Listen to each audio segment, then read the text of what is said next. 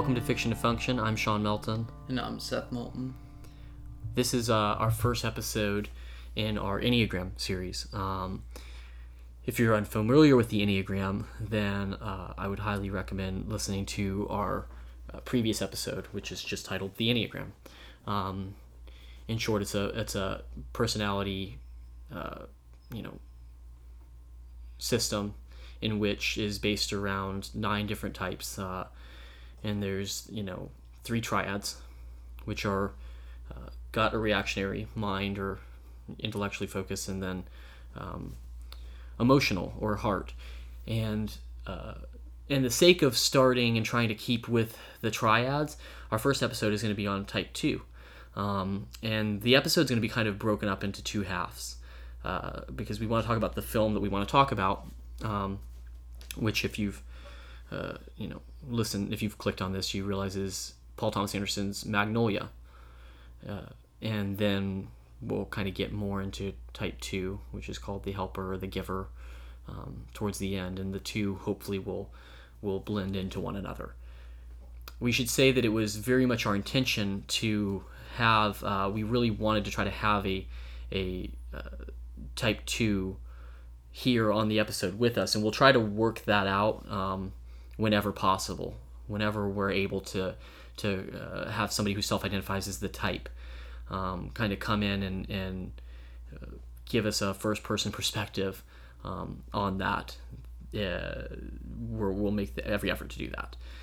But in this case, our type two, our our, our go to is our go to two is uh, our brother Shane, who is living in Hawaii, uh, and he's actually um, going to school uh, to be a pastor, and I feel like that's worth bringing up when it comes to type twos.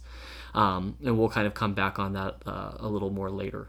And maybe it's good that we don't have him here because twos are naturally um, self-deprecating. Self-deprecating, yeah. yeah. So I can kind of assume that in listening to this, even he'll he'll anything that looks like he's being prodded up is not going to be something he's super uh, comfortable with.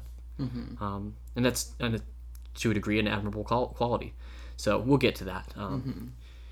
But to start, uh, we're going to kind of dive right in, I guess, to Magnolia. Do you remember the first time you saw this? Um, all the way through, not until like about uh, two year, uh, year and a half, two years ago. Okay. Yeah. Um, had you seen like bits and pieces before? Yeah, yeah. It's such a long movie. I would walk walk in and watch like parts of it, and it was like a soap opera because there were so many different storylines going on at once. You know. Right. So, yeah, I never like sat with it until recent, relatively recently. Yeah, so it's interesting because um, the film is uh, a lot of people that I know have had that that same experience. And when I say a lot of people I know, I mean a lot of people that at some point or another I've lived with. Mm-hmm. Um, which I guess is a testament to how many times I've watched this movie. Yeah. Uh, this is actually one of my favorite films. Um, Paul Thomas Anderson uh, is actually one of my favorite directors. Is he your favorite director? He might be my favorite director, yeah. Okay. And yeah. your first introduction to him was. And I want you to think about this because I think I, am wondering if it's the same one or not. I think it was um, uh, Punch Drunk Love. Yeah, that was yeah. that was mine as well. Was it yours? Okay. Yeah, I uh, yeah. I bought Punch Drunk Love on VHS mm-hmm. because, and what a funny segue this is in yeah. life, because I liked Adam Sandler. Yeah. So that was a new Adam Sandler movie that I wanted to check out, and it was rated R, so I didn't get a chance to see it. And so when Blockbuster was putting out their used movies for five dollars. I it was VHS too. Yeah, I bought the VHS of Punch Drunk Love, and I watched it on my tiny. We probably both watched it on my yeah. tiny screen in my bedroom. Um, yeah, in high school. Probably what, like four, I was probably like fourteen or 15. Yeah, 15, yeah. that would have made sense. I was I was in high school.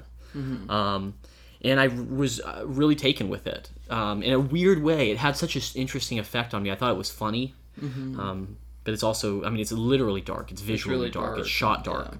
It's actually not that dark of a movie. Yeah. um, but there is kind of a griminess to it. Um, Felt but it was very like real. yeah, um, and uh, uh, at some point we may come back to Punch Drunk Love, so I don't want to go too much into all of that. But that was my first, that was my introduction to him. Yeah. And as time went on, eventually, um, I saw There Will Be Blood, Yeah. another film that we will probably go into, so I won't spend too much time on. Uh, but that came out the same year as No Country for Old Men, mm-hmm. and that was interesting because a lot of people talked about uh, some people who I actually really, uh, some opinions I really trust. Um, and I know that I think that some of them have recanted this take, but they they felt like these were films that both of them they're like nothing really happens. They pick up on one day and they end on the other, um, which is completely was not my take on them, um, even on first viewing. Uh, and I think that when I when I finally came to uh, Magnolia, um, I I think a lot of it had to do with uh, the appreciation for the actors that were in it. Um, I grew up being a really big Tom Cruise fan from a young from a pretty young age. Uh, Philip Seymour Hoffman is somebody who um, I, I miss uh, immeasurably. Um, he's he's just an incredible actor, and so and then you had John C. Reilly, you know what I mean, and you have you know. Uh, William H Macy, and there's so many people in the in the film that I, I really loved, and the concept of something so large is this, um, but also is is small and intimate as it is, is was something that was always very appealing to me. Um, and when I finally sat down to watch the film, the the movie from from, you know, the first shot I was done, uh, I, I say all the time, I'm like this. The movie has, and this is incredibly impressive to me, is uh, it has two of my favorite openings because the film kind of starts twice. Yeah. It starts with the stories of these like serialized, uh, you know, quote unquote coincidences, uh, and a narrator saying, you know, there has to be something more out there than this. Yeah. And then the second scene is a uh, shot. Uh, it, it's a it's a montage of characters being introduced with Aimee Mann's cover of Three Dog Nights One played to it, and it's just it's it, it roped me in. Mm-hmm. Um, what was your thought coming into watching the the? You said that you came in kind of watching bits and pieces of it. Can you give me the transition of that to actually having seen it? Well, it's just such a behemoth of a movie, being three hours long. It it was not one. I mean, like, it's really hard for me because I got to be honest and tell you that, despite the fact I'm doing a movie podcast and despite the fact I love movies, I also uh, kind of have a hard time sitting down for more than two hours Right. you know um, unless if i'm really uh, so so I, I, I was not very um, It wasn't high on the list. about it but uh, but with that being said i mean it it it, it definitely um, wrote me in once i sat down and watched it it does not seem like a three hour long movie you Right. know um, mostly i think because he balances and blends this character so well i've heard people say like looking at being reviews and stuff like the people have bad stuff to say about it talk about how uh, he doesn't do that well but i couldn't disagree more Yeah. with it because it's like it's very i mean like he does a great job like rushing things Sure. and um, blending it in but yeah so so yeah i mean I, I I- it took me a while to sit down with it for i mean especially considering the fact that he i mean i think that that's actually i've seen every one of his movies prior to this was the last one Oh, really? yeah So you saw Boogie Nights before? yeah yeah That's a good, uh, well, and bad, like I guess, this, uh, precursor to this film because it's a little bit shorter, right? mm-hmm. i think so Um, i think but so. it also follows, you know, a good deal of character. Well, I mean, it follows one character also primarily, sounded but like more crazy and and more not engaging, but it was just you know once again, I which one did Boogie Nights? Mm-hmm. yeah. Where this one, it's like oh, it's a bunch of people like you know, especially I feel like the early two thousands just did that so much Yeah. that it was like obnoxious. You know, Did Um, what? Like having like a ensemble, A huge cast. ensemble, yeah. This one came out in, um, and I actually It just. Yeah, it came out when 99. Yeah. So But I know what you, but it's still it's still around that time, and well, it's still wound after up, I watched it, regardless, you know. yeah, there wound up being a lot of those. Mm-hmm. Um, So. yeah, it was uh, well, and what is so? Well, you said so when you watched it. Mm-hmm. One of the things you you mentioned that I love that you mentioned was the idea that it moves as well as it does. Mm-hmm. Um, it almost plays like an like it makes me almost think of like a musical piece Yes. because it lifts and it goes down and it lifts and it and with all the characters it, it does this uh, and even you saying you know a lot of people compare this to and i think that there's some inspiration um, there from robert altman who uh, you know nashville and shortcuts and so these are other films with a wide um, range of characters all interacting and, and, and their storylines interceding with each other.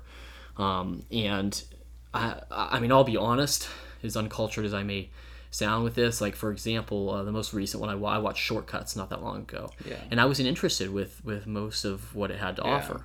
As opposed to this and i think that some people kind of had a problem with um, maybe him playing so many things on the on the nose as much as he did. He didn't like it. It's not really. It is about life as it happens, but these are definitely like the characters are, are maybe are they're, they're turned up a couple notches from Yeah. what everyday life. But I think that's part of the Yeah. circumstance, and that's part of what the narrative um, desires. Yeah.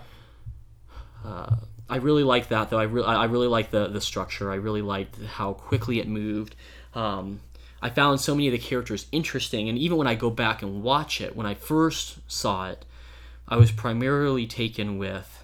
I mean, the first shot that Tom Cruise shows up, you're not like super uh, excited about his his No. character. Yeah. um, and as time's gone on, I've, I've found myself I've become more and more empathetic towards his character, and I've I've found him more and more interesting. But at the time, at the origin, at the at the beginning, it kind of was a lot of it was was um, about Jim Kurring, uh, the Okay. John C. Reilly's character, Yeah. the police officer. He was actually the one who really interested me. I thought he was kind of funny. He's a little dopey. Yeah. My understanding is actually that um, Paul Thomas Anderson and John C. Reilly had worked together doing some shorts or something, eh, developing a character that was like an unintelligent police officer. Mm-hmm. He was kind of like a dope. And this kind of evolved from that, which you end up being a character that's so much more. And, uh, you know, I'll get more into that in a little while. But yeah, a little bit of, of you know, history on it. You know, we brought up Boogie Nights, um, a movie I uh, really cannot, in good conscience, recommend, frankly. Yeah. Um, but it's not that good either. There's a you don't you don't like it It's not. I mean, like, yeah, no, not really. that's a people love it and and i'm not uh, i'm gonna make a deliberate choice not to speak too much on it because i'm my feelings are very conflicted with it because on one hand i know that it's not i've uh, there's a lot of people talking about there, there's a lot of talk about how it, it's it's it is actually demonizing the industry that it's um, about the porn industry. Mm-hmm. Yeah. but it's it's it's not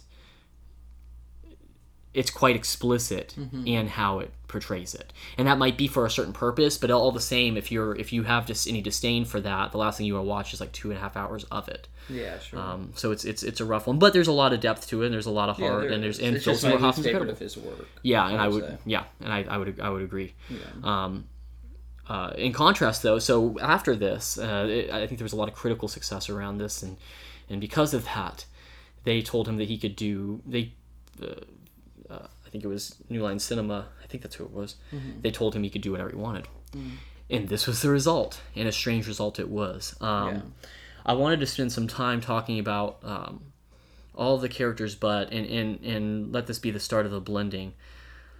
I think that the characters of Jim Kurring and, and Phil Parma, which are, are John C. Reilly and Philip Seymour Hoffman's characters, they represent, I think, a really good example of what it looks like to, um, what a two in a positive place looks like. Yeah. And I thought that it's really interesting because uh, I had a really difficult time choosing Magnolia for this this Yeah. this episode. Um, on one hand, because I was like, oh, it's, it's so good on its own, and I can do you know talk so much about so many elements of it by itself. Um, and uh, on the uh, the other reason being that it's it's it's about so many people. So yeah, it's about these two guys, but it's also about eighteen other people or whatever. You know. Yeah. Um, however, I thought maybe that's a good place to start. Yeah. Is here's a lot, wide range of people, and especially given the Type Two uh, is so others focused, and their attention is uh, so poured outward, and their intent is really on helping and and aiding and uh, nurturing the world. This might be a good place to start. Yeah. So, talking about some of the other characters, um, what's your most interesting plot line to watch, even if it's one of those two? Um, I think in hindsight, if I can be honest with you, I hated Tom Cruise. The first, I've only seen the movie twice, by the way. Sure. But yeah. Uh, the first time I would say probably Philip Seymour Hoffman. Sure. You know, um, but uh, probably the second time it might be Tom Cruise, just because you know he his character is a lot different the second time through. But Yeah. you know, He was the one that this last time I watched, I found Uh-huh. myself I most invested in, other than actually Philip Yeah. Seymour Hoffman. well, Like- for one, because he's Tom Cruise. Yeah. like honestly, he just steals the show in that regard. Just, Yeah. he's very energetic and you know He was nominated for this. offensive. Yeah, Yes. in this one, but yeah, um, but yeah, he kills it. You know, Yeah, and he it's a really tragic character, and as you start to understand what he's been through, Mm-hmm. and I think that that's one of the big things that, in the film, kind of asks the question. It, it, Jim Kurring, who's kind of, um, he was my initial favorite character watching it, and now he's like second to to Philip Seymour Hoffman's character. I love them both, um, but I was really wa- char- I was really taken with his his character because even when it you know even at the start of the film um, the song starts to to lull into that. Uh, if you're familiar with the song um, "One" by Three Dog Night, or in this case, covered by Aimee Mann, it starts to lull into the. It just it's uh, it's just no good anymore since you went away, and it kind of hits that lull as you see Jim, this this you know police officer, this this uh, you know Dudley Do Right sort of character, um, kneeling on his bedside and praying Yeah. and he's watching the news and he's like laughing to the news and you get the feeling that he thinks like that's what a person's supposed to do. Yeah, like he kind of lives his life like just kind of playing the role that he's it's like in, in, he's like a boy man. Yeah, um, and he is like a boy man but he's also very much uh, a hero which again we'll get to in a, in a little bit but um, I was always so taken with that character from from that yeah. that, I that very start mm-hmm. and then to hear him narrate so many you know of the important He's probably the main character in a way. I I'd guess say. if you'd have to say I- I anybody, guess, I, would yeah. kind of say he was. yeah, Um, he's if we have a POV character, I think Mm-hmm. it might be him. I mean, they're all kind of POV characters, but I think if we have one that's trying to, he, he plays narrator a little bit. Yeah, that's what I'm trying to say. Okay, yeah. so when he's he's narrating, at one point he's he's talking to himself, uh, or God, or Mm-hmm. whoever, and he says, you know, what can you forgive? Mm-hmm. and I think that there's that whole role that kind of plays into to a lot of characters. Um, but if we're specifically talking about um, Frank T.J. Mackey, Tom Cruise's character, uh, he's here. You've got this guy, and his whole being is degrading women and treating them like conquests and, and animals to be caught. Um, and to sit here and listen to him, and I think especially when I was younger, I watched this role and I just thought, you know, we've talked about this a little bit too. Uh, we were like a couple decades ahead of the curve on the feminist movement yeah, because our our mother was, uh, I mean, raised us with morals. yeah, honestly, yeah. So it's like we grew up seeing, and this is crazy, but women as people.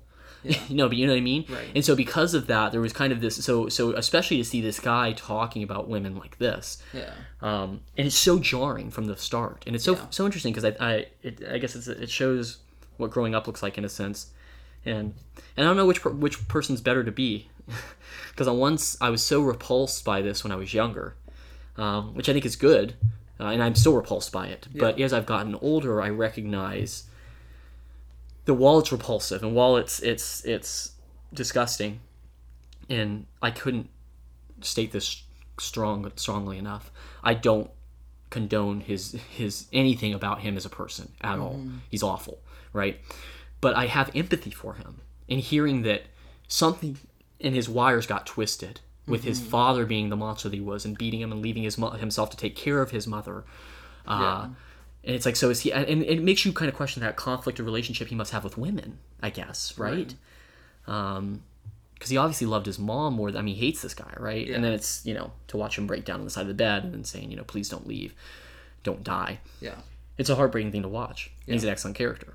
And again, there's tons of these. You know what I mean? Um, the uh, another one that really got me this time watching it. I watched it last week because I should say like there's characters who I've always um, my hearts just went out to incredibly, and the the, the biggest one probably being uh, the young woman who Jim Kurring is um, interested in romantically Yeah. um, her she, her she's just heartbreaking to watch from start to end.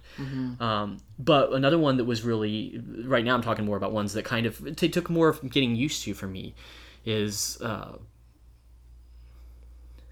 what is it Donnie Whizkid or whatever William H Macy Yeah.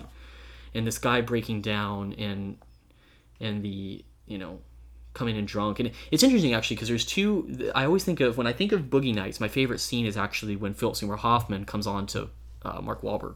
Mm-hmm. and he tries to kind of i mean he kisses him Yeah.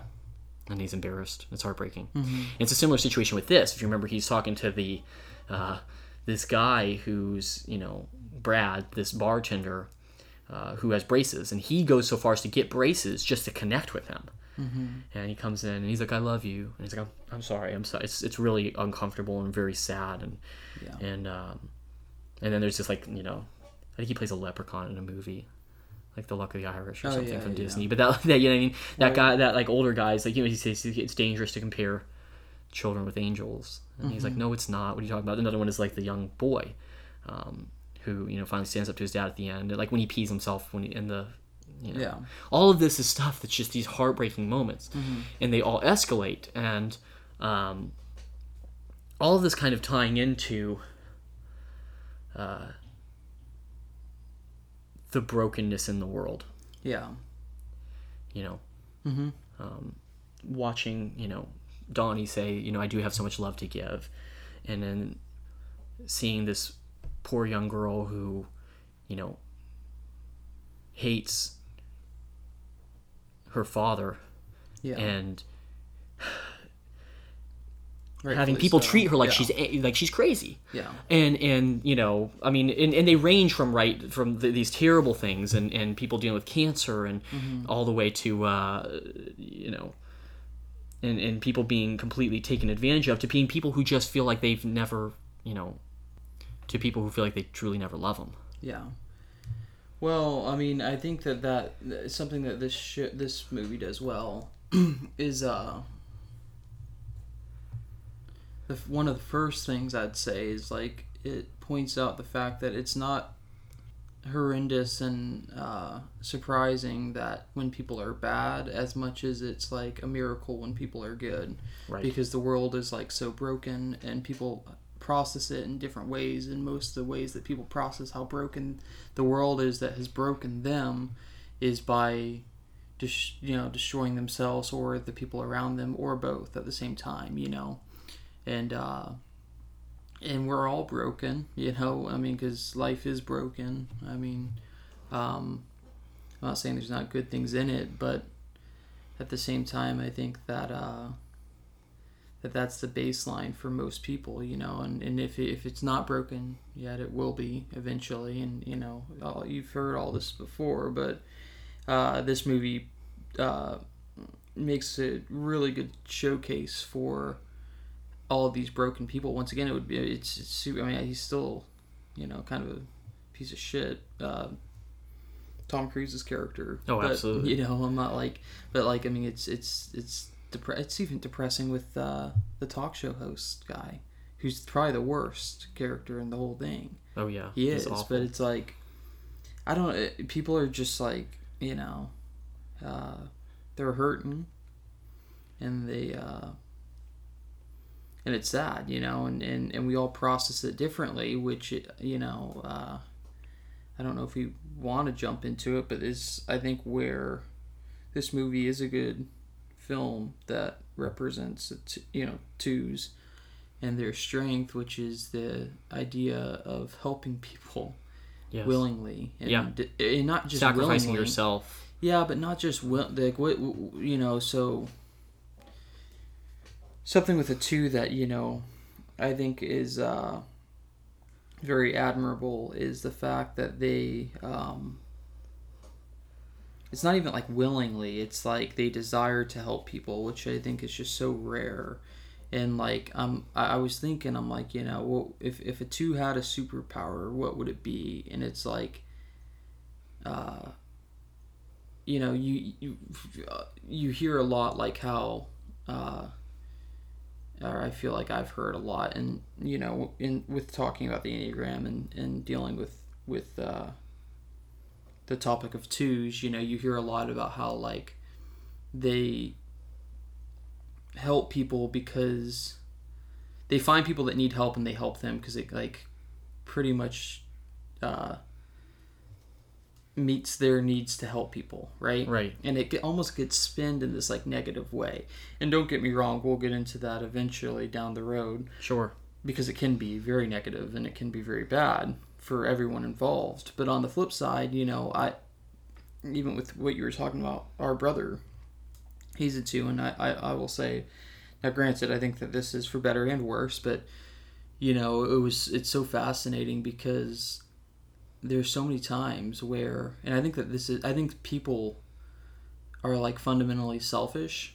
And I don't even I don't mean that in like a super negative way. I think that it's just easy for us to be lost in ourselves. Right. You know what I mean? And to be like, uh, a good day for me is to do what I want to do, and and and and not do what I don't want to do. Right. You know what I mean? And on the flip side, you have someone like Shane. I, I there's been so many times, or that like you know with him, our brother. You know, it's something where, um, you know, he'll he'll go and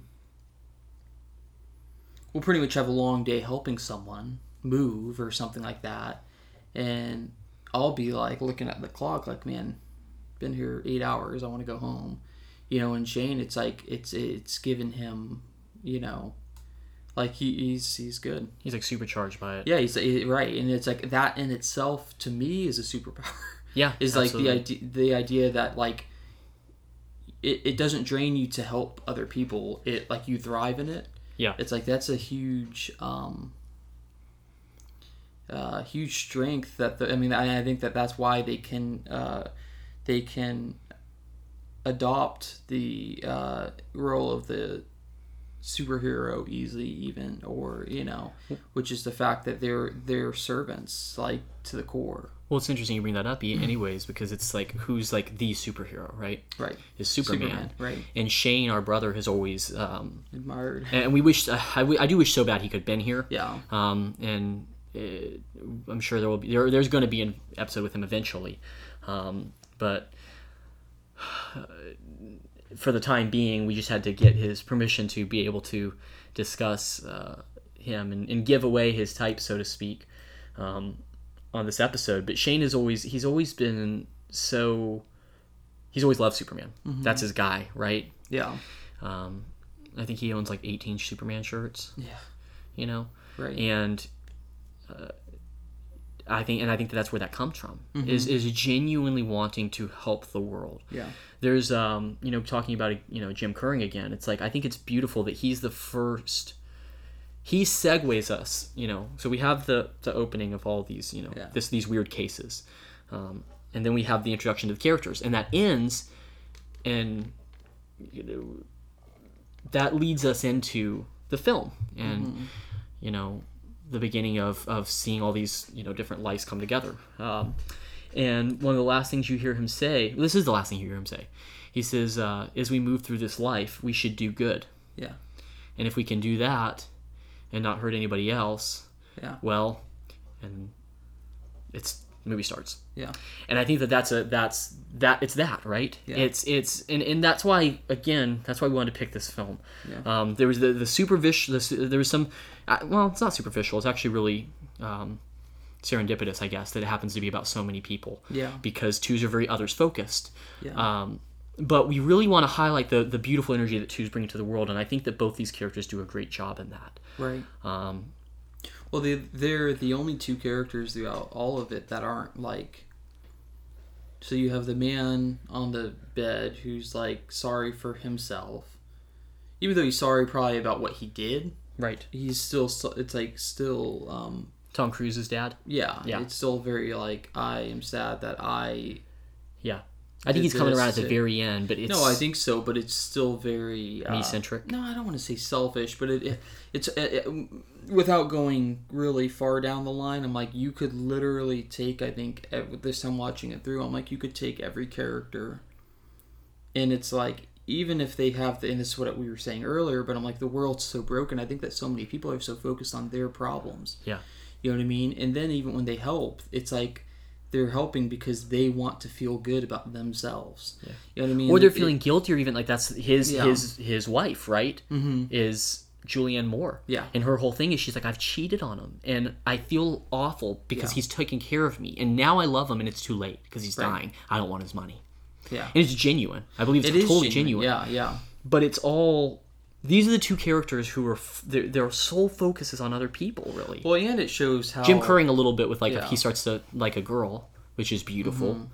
Um, but it's like Well, it just shows how with both these characters as well, and I think with twos and like a lesson people can learn from the type two. Um, but it's just the fact that it takes such little effort to be helpful, and like it showed, and I think like a little bit of help. Sometimes that's all people need is like a little bit of help to give them a little bit of hope, yeah, and or to ask, little, you know, get them. What's that? or even asking someone like how they're doing. Right. What is sure. what's going on? Do you need anything? You all right? Yeah.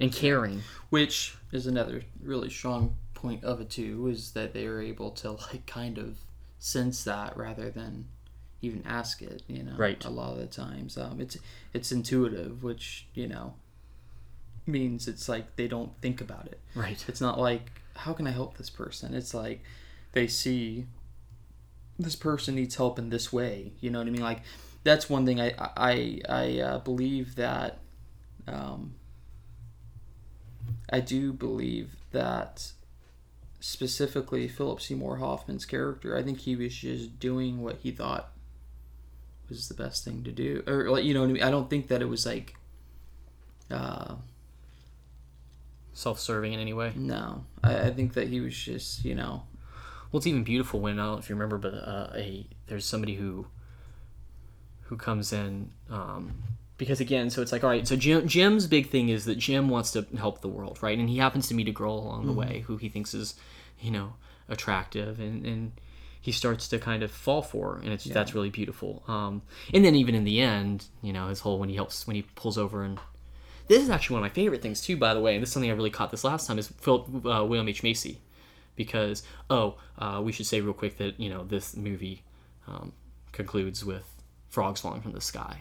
Yes, which is incredible because again we're it, wrapping that in with the beginning of the film it's you have to kind of asking the question uh, is this something is this just chance? Even the the, the young kid the young um, game show contestant he's he's looking at the sky and he says this is something that happens because it is there's been documented cases of frogs coming up in the sky because hurricane winds or something pick them up and they drop them off you know 100 miles away Yeah.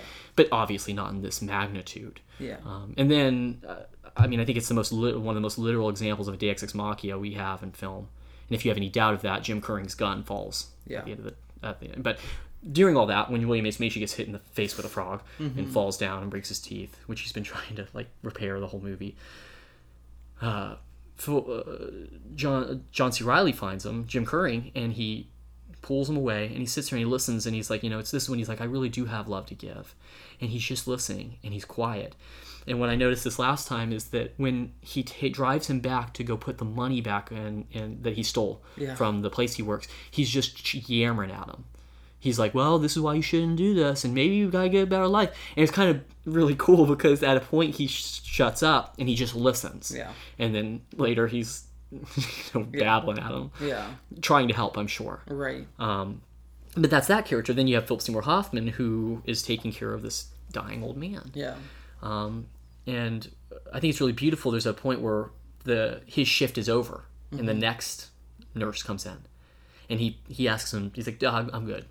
I'll Yeah. take your shift," because he wants to see this thing through. Um, Right. To the point where even he's uh, there's a there's a really wonderful part when and when you're watching this character and you you you're really getting attached to him and, and really kind of pulling for him and seeing the beautiful energy that he's putting out there right you get this point where he calls up the uh, you remember this he calls the grocery store and he's like i'd like to get some peanut butter and some bread and uh, some milk and and uh, playboy magazine do you have that Yeah. and she's like yeah we have that he's like okay and and a hustler magazine he's like yo, you have that and uh, uh and he lists lists like two other like you know smut magazines Yeah. and she's like, "Do you want the bread and stuff?" She's like, "You clearly just want this." And you were kind of going, "What's this guy like buying?"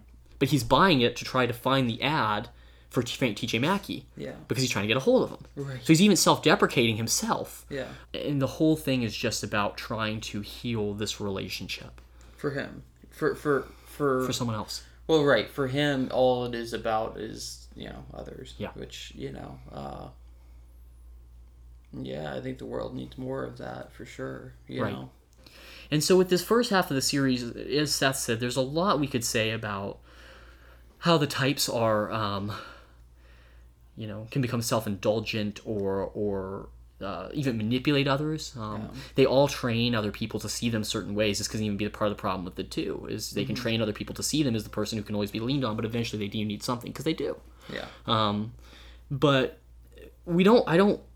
This this half at least as we go through these nine types.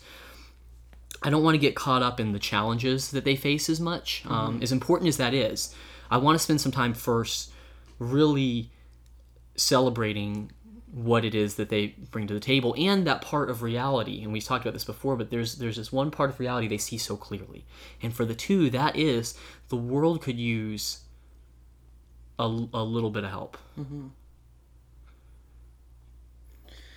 Absolutely. So here's something that we should talk about real quick. Is there like a um test that we can like guide people towards that That's a great question.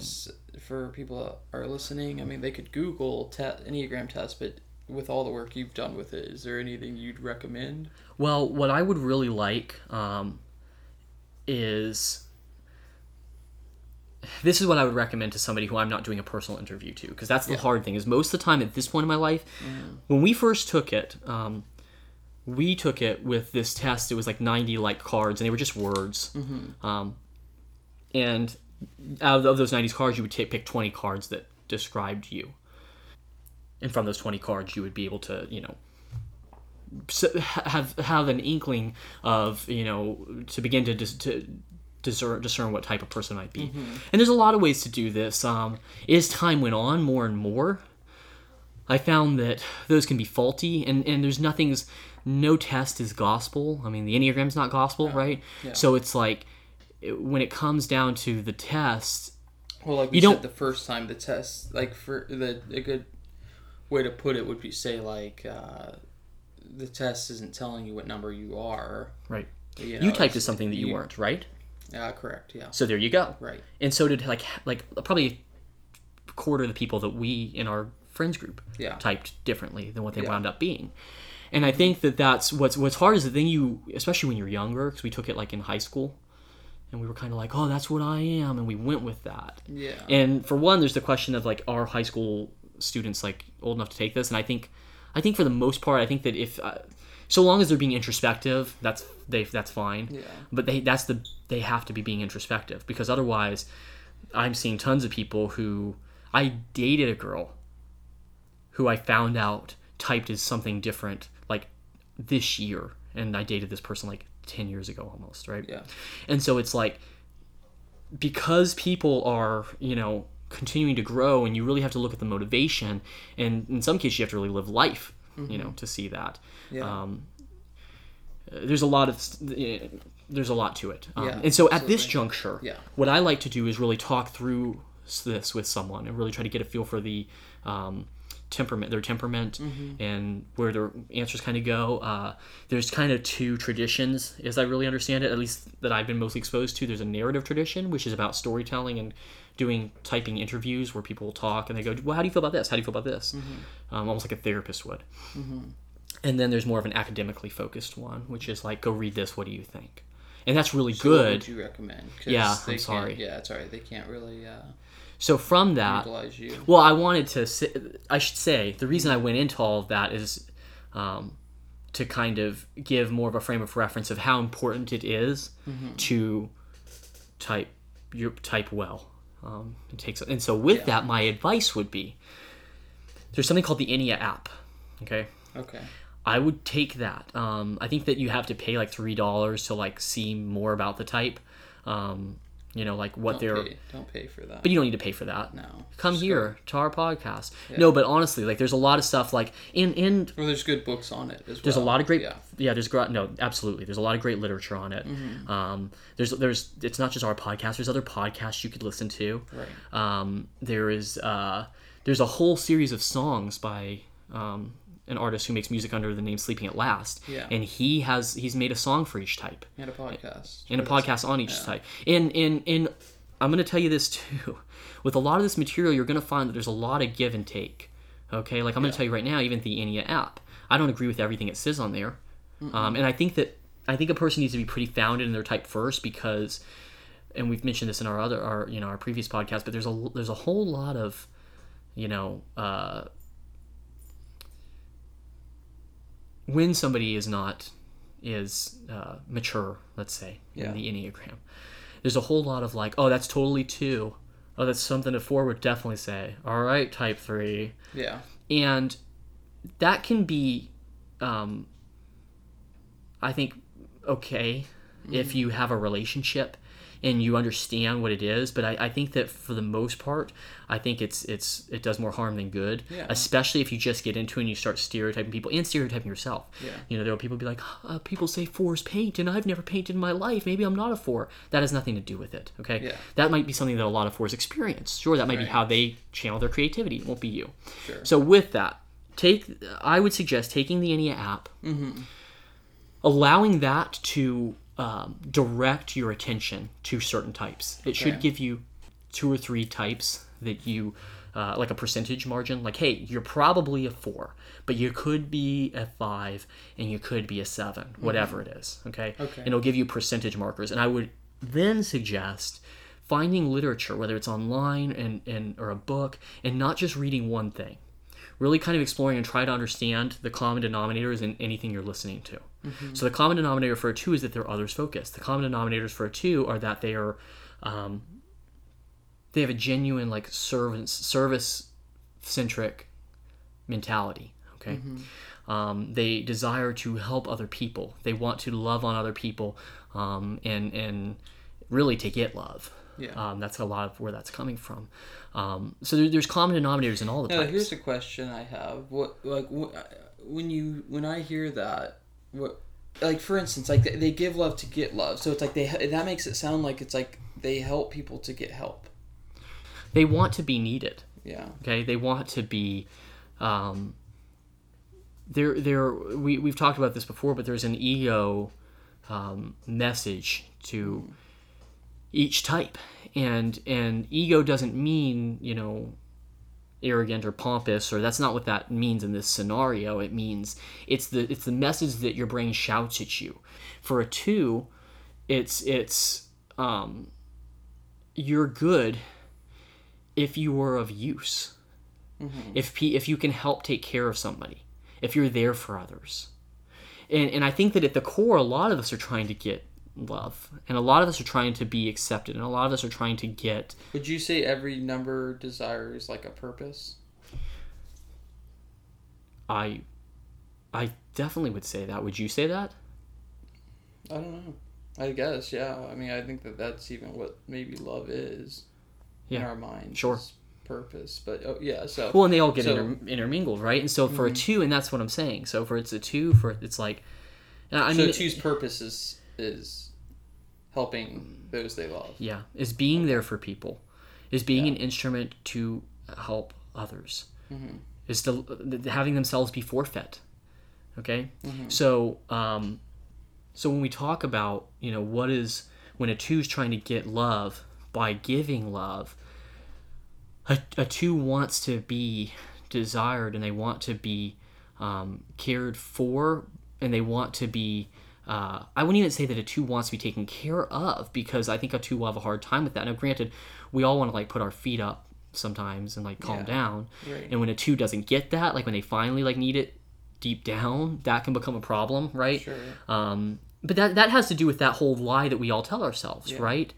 Like, how many times have you heard like a, uh, you know, how many times have you seen a seven be like, it's not time for fun anymore? Or how many times have you seen an eight yeah. Mm-hmm. be like, I can't always carry everything, but they can. But it's like, but I also can't because I'm a human.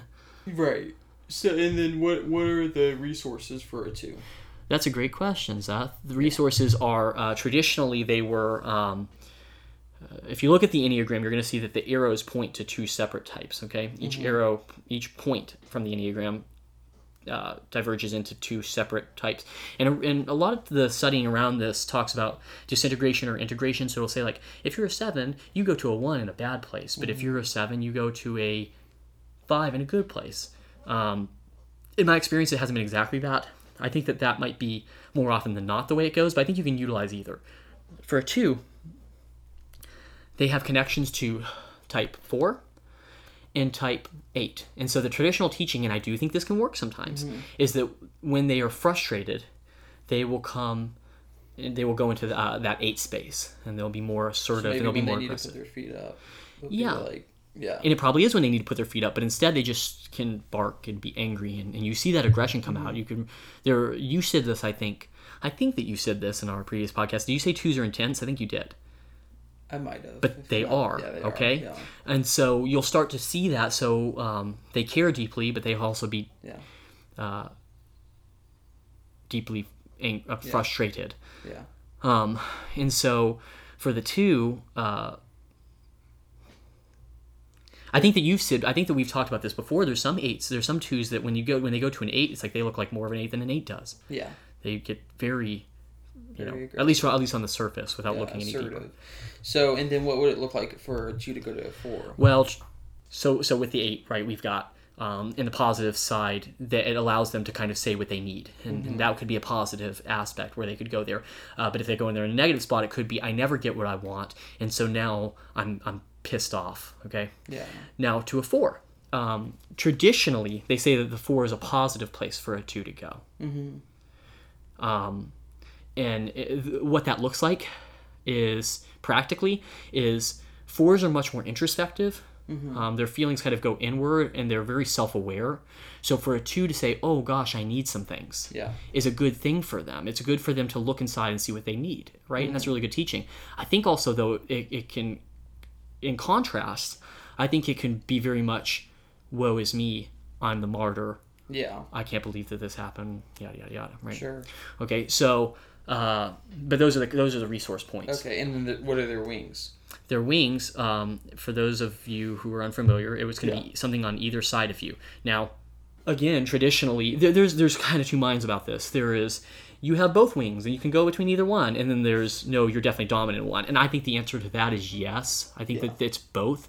I have met people who very much don't go one way or the other, and I've met people who are definitively one like that wing is so strong in them. And so it's going to be for the two either the one or the 3 mm-hmm. so a one a two with a one wing you're going to find them kind of helping for a greater good. That's going to be a large goal for them.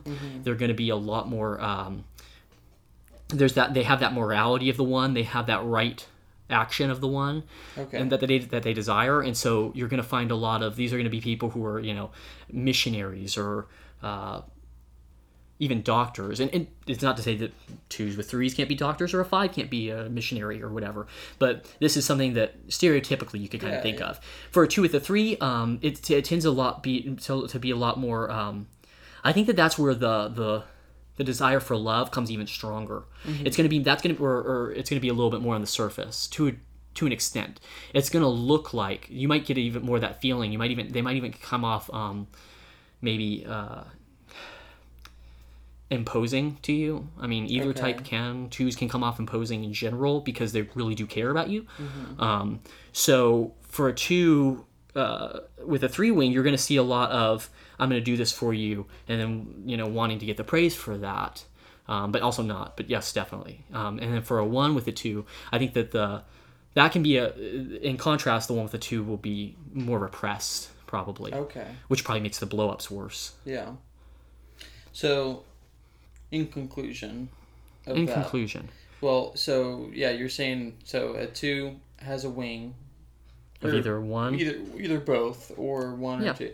So here, because because here's a good question: is like these characters also seem pretty different. These two characters in a way. yeah, You know what I mean? Like one is kind of like aggressive, hmm like uh, but not that smart, Yeah. and the other one is really soft but pretty sharp. yeah, You know, Yes. even like to like kind of like start that like investigating yes. this guy. Like, how are they the same number? I'm glad you brought that up, Seth. Um, I have two things to say about that. First, first of all, it, uh, this is a good example of twos can be different. Uh-huh. You can be a person with a low IQ and be a five. Okay, you can be a person with an incredibly high IQ and be, you know, I don't know, like even like an eight, right? Like let's Sure. say like you someone sees the eight and they go, oh, it's a big burly bear. No, uh, very often I found eights to be incredibly intelligent. Sure. This has nothing to do with with and, and again, there's such a there's as many we say this a lot. There's as many blank whatever type. So in this case, twos. There's as many twos as there are people in the world. Yeah. There's as many twos as there are twos in the world. And so when you when you when you take that into account, this is this is going to be a this is a, a fine example of that. Both of these people, I think, are bent towards wanting to help people, and they wanting they're wanting to make things better. Actually, Jim Kurring, I think, is actually a really good example of maybe even a two with a one. You see a lot of the judgmental aspect and the critic. He Yeah. even acknowledges that at one point. He says, "I know I can be judgmental. I know I can be critical, and I'm really going to try not to do that right now." Yeah. But it seems like his focus and his overall energy is a little bit more two esque. Mm-hmm. It's a little bit more gentle and inviting. Um, And even when he gets angry, it's kind of like awkward, and he's trying to be polite while he's being Yeah. angry. Um, Which also could be him going to his eight, maybe. sure, definitely, Okay. absolutely. Yeah. Here's the other thing I would say. Yeah. I don't know these two types are twos. I Yeah. I think that this film does an excellent job saying the world's hurting, Mm-hmm. and people out there are going through more than you know, even the really awful people. Yeah. And so maybe we should help. Maybe we should do good. Yeah. Um, and so, in closing, um, I really want to. Uh, I want to talk about two things. Um, one thing that was kind of really interesting to me is I was reading. Uh, I've been reading a lot about you know. Right now, I'm in a phase where I'm talking. I'm like, uh, it's really interesting to me to read about how a film was made. I've always been like that, right? But like, it's really cool to hear things from the director. I bought this book recently called 1999 um, uh, the best movie year ever. Yeah. And it talks about, you know it was. it, talks about Magnolia, it talks Yeah. about Fight Club, it talks about The Matrix, it talks about, you know, one. Mm-hmm. yeah, American Beauty, Cruel Intentions, it's a weird one to throw in there. But okay, so it, you know what I mean? Yeah. So it has like all these office space. Um, and Modern day classic. I bring it up because uh, Magnolia's in there, but it's also the last chapter. So I was going to read that before I got into this, but I, I alas, that didn't happen for me. But things that I have um, looked up, especially in regards to Paul Thomas Anderson, especially being one of my favorite film directors, um, someone who you can guarantee if he made a film, I'm going to go see it. Yeah. Um, Which isn't Paul Thomas Anderson coming out with something at the end of the month? I actually think he is. Yeah. You mentioned that earlier, and um, like I I actually think that that's true. Is something you said it was Yeah. musical or something? Yeah, with like Thom Yorke, which I need to tell John Allen about. John Allen, yeah, 'cause he's a big old Radiohead fan. Yeah. Um, Probably already knows though. yeah. But so um, what I was going to say is is uh, I think that you know, in in reading up about Paul Thomas Anderson and kind of you know this film and, and his his uh, he he said he wanted to play um, his whole goal for Paul for for Phil Parma Phil Seymour Hoffman's character was to play a really simple uncomplicated care, caring character okay. and the way that Fulton Hoffman described him is someone who really takes pride in the fact that every day he's dealing with life and death circumstances. Right. And that's really interesting for it's funny like me and Seth are smiling at each other right now, Yeah. which you can't see, but the point being is because the seven deadly sins, and then plus two are attributed to the nine types. And for the two, it's pride. And for Shane, our brother, um, I remember, and I've stu- I've used this in my teaching ever since because I love hearing it from from the camel's mouth, so to speak. Being a self-identified type two, for him to say, he, he said, I, I asked him how what that looks like practically, and this was like ten years ago at this point, right? Like Yeah. eight years ago or something. And he said, I think that for twos, the pride comes from the idea that they are the one who can go without. Mm-hmm. And if you're not careful, that can be the downfall. Yeah. Okay. And so to counteract that, um, and we'll probably encourage this more than once for each type, uh, there, there are kind of, you know, path to integration, as we call it, or path to, you know, Redemption. redemption. Yeah. Uh, allow others to help you Mm-hmm. and, and let them know how you experience love. Yeah. And, and that means taking, asking yourself how you experience love. Yeah.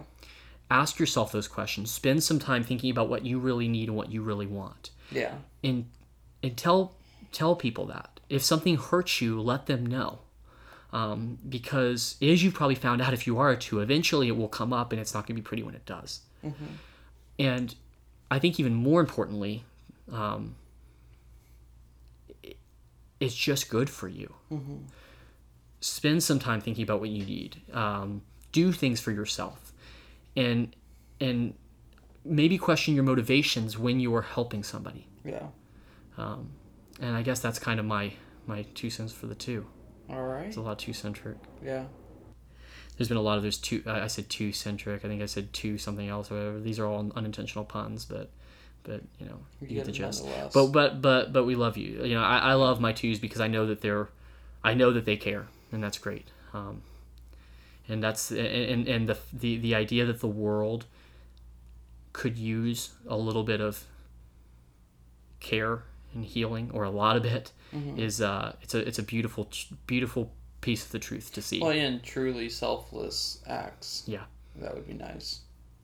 so thank you to our twos. I hope you feel loved with this. I really Yeah. do. I hope you feel cared for because you because you are, Yeah. and I hope you feel important, and I hope you understand that. But I also Well- hope that you let other you know maybe put that burden down a little bit sometimes. And yeah, we're. I mean, I, I would say the last thing is we're kind of just getting started with not only uh, this series but uh, all of it. You know. Yeah. So we'll, we'll be diving more into these numbers and stuff. I hopefully Yeah. this we did. yeah, this won't be our last episode on twos. No. Um, no. So Until next time. until next time. See y'all.